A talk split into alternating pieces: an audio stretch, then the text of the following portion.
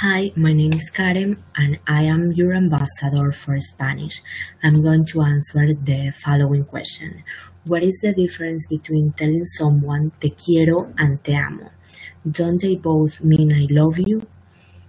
Uh, yes, in English we only say I love you, but in Spanish we say te quiero and te amo, and they are different.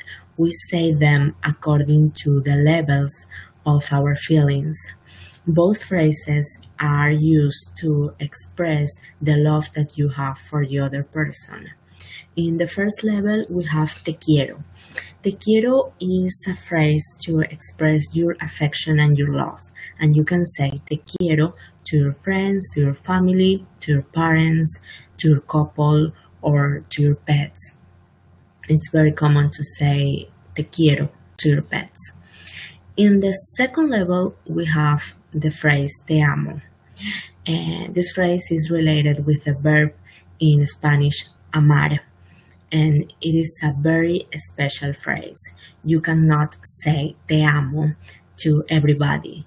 It's only used when you have a deep feeling for someone. For example, for your parents, for your couple, for your family, your sons, your daughters. However, it is not recommended to say te amo in the beginning of a relationship because you must be sure about your feelings.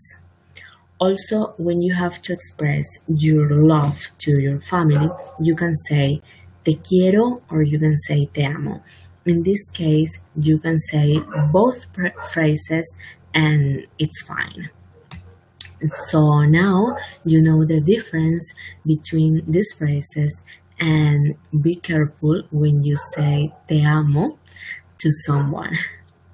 And don't forget that you can book for a private lesson uh, for Spanish with me, with Karen, in Polylingual website. See you soon. Bye.